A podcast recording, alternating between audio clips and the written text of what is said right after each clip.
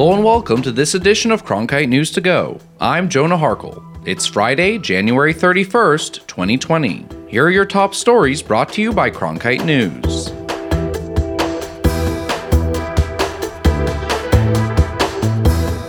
The city of Phoenix received a grant from the EPA to help reduce emissions and improve air quality. Cronkite News reporter Madison Staten explains how the money will be used. Phoenix is swapping out some of the city's big diesel trucks with more environmentally friendly ones. More than 150 trucks have already been replaced with compressed natural gas vehicles. Now, nine new trucks and a long haul vehicle will be added to that fleet. Phoenix Mayor Kate Gallego says this is just the start. Our residents deserve clean air, and the City of Phoenix is continuing to seek out innovative opportunities and solutions. A $1 million grant from the EPA's Diesel Emissions Reduction Act program is being used to pay for the new trucks. EPA Regional Administrator Mike Stoker says this investment is key to improving the city's air quality. Phoenix area, it's estimated that about 50 to 60 percent of their air emissions come from those trucks. Um, they can't control those emissions. EPA can nationally. 48.4 tons of carbon dioxide and 1.8 tons of nitrogen will be cut over the lifetime use of these vehicles.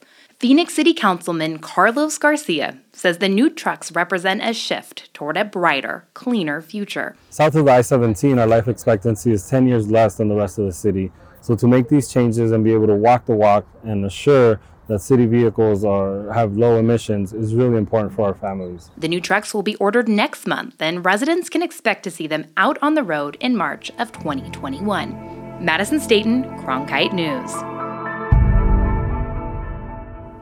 Activists fighting for prison reform in Arizona gathered earlier this month at the state capitol. They argue the prison system is focused on punishment rather than rehabilitation. Michael Perino says his son was sentenced to nearly two years in prison for taking a family member's car. Perino says his son didn't get the help he needed in prison or after prison to stay successful. Supporters like Perino want Arizona lawmakers to offer more help to people after they get out of prison. Models of justice that are rooted in punishment and move them towards one that embrace radical community making and healing. Perino also opposes a House bill that sets mandatory minimum sentences for people who use or sell illegal drugs. Mandatory minimums are not good. They remove uh, the decision making from the judge. The legislation for the mandatory sentencing bill for opioids and other drugs is currently making its way through the state house. Perino is actively working with national organizations like the American Friends Service Committee to make sure others receive help. A proposed bill in Arizona is gaining national attention. The Save Women's Sports Act would require interscholastic and intramural sports to designate teams based on what the bill calls biological sex. The bill would ban transgender females from playing women's sports in school. Proposed by Representative Nancy Barto, it would require a doctor's note to prove a person is a female if their birth certificate is disputed. The goal of this bill is to prevent biologically female students from having to compete against biological males. Currently, there are 22 other Republican co sponsors on the bill. Several women's and sports organizations are pushing back against the measure. The company Waymo has announced it's bringing self driving UPS minivans to the Valley. The autonomous vehicles will deliver packages from locations in Phoenix to a UPS sorting location in Tempe. Tests are starting in the next couple of weeks and will last for several months. A driver will still need to be on board the van to monitor and intervene if needed. With worries about this technology replacing jobs, UPS says they're looking at autonomous technologies to complement its human workers. The Waste Management Phoenix Open got underway on Monday, with the Annexus Pro Am being a midweek event. As Cronkite sports reporter Jeremy Bush explains, celebrities paired up with PGA Tour golfers to play the TPC Scottsdale course.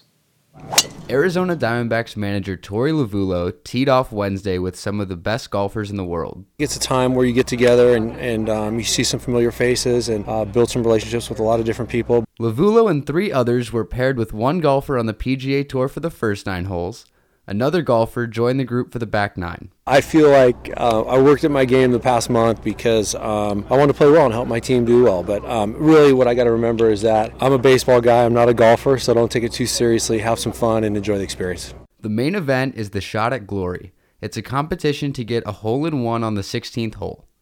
The winner donates to the charity of their choice.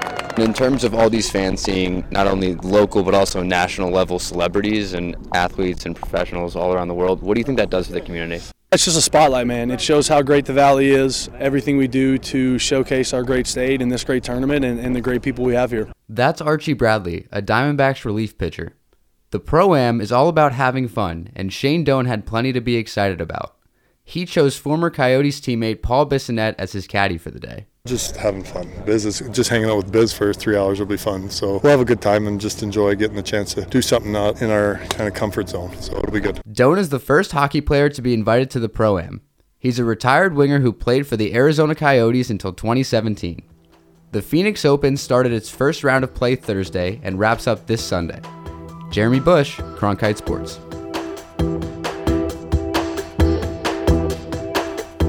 Everyone here at CN Go thanks you for listening to this edition of the show.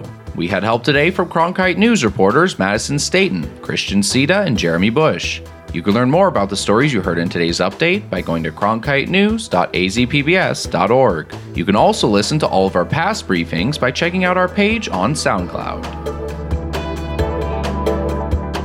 That's all for today's Cronkite News to Go. I'm Jonah Harkle. We'll see you back here next week for more CN2Go content.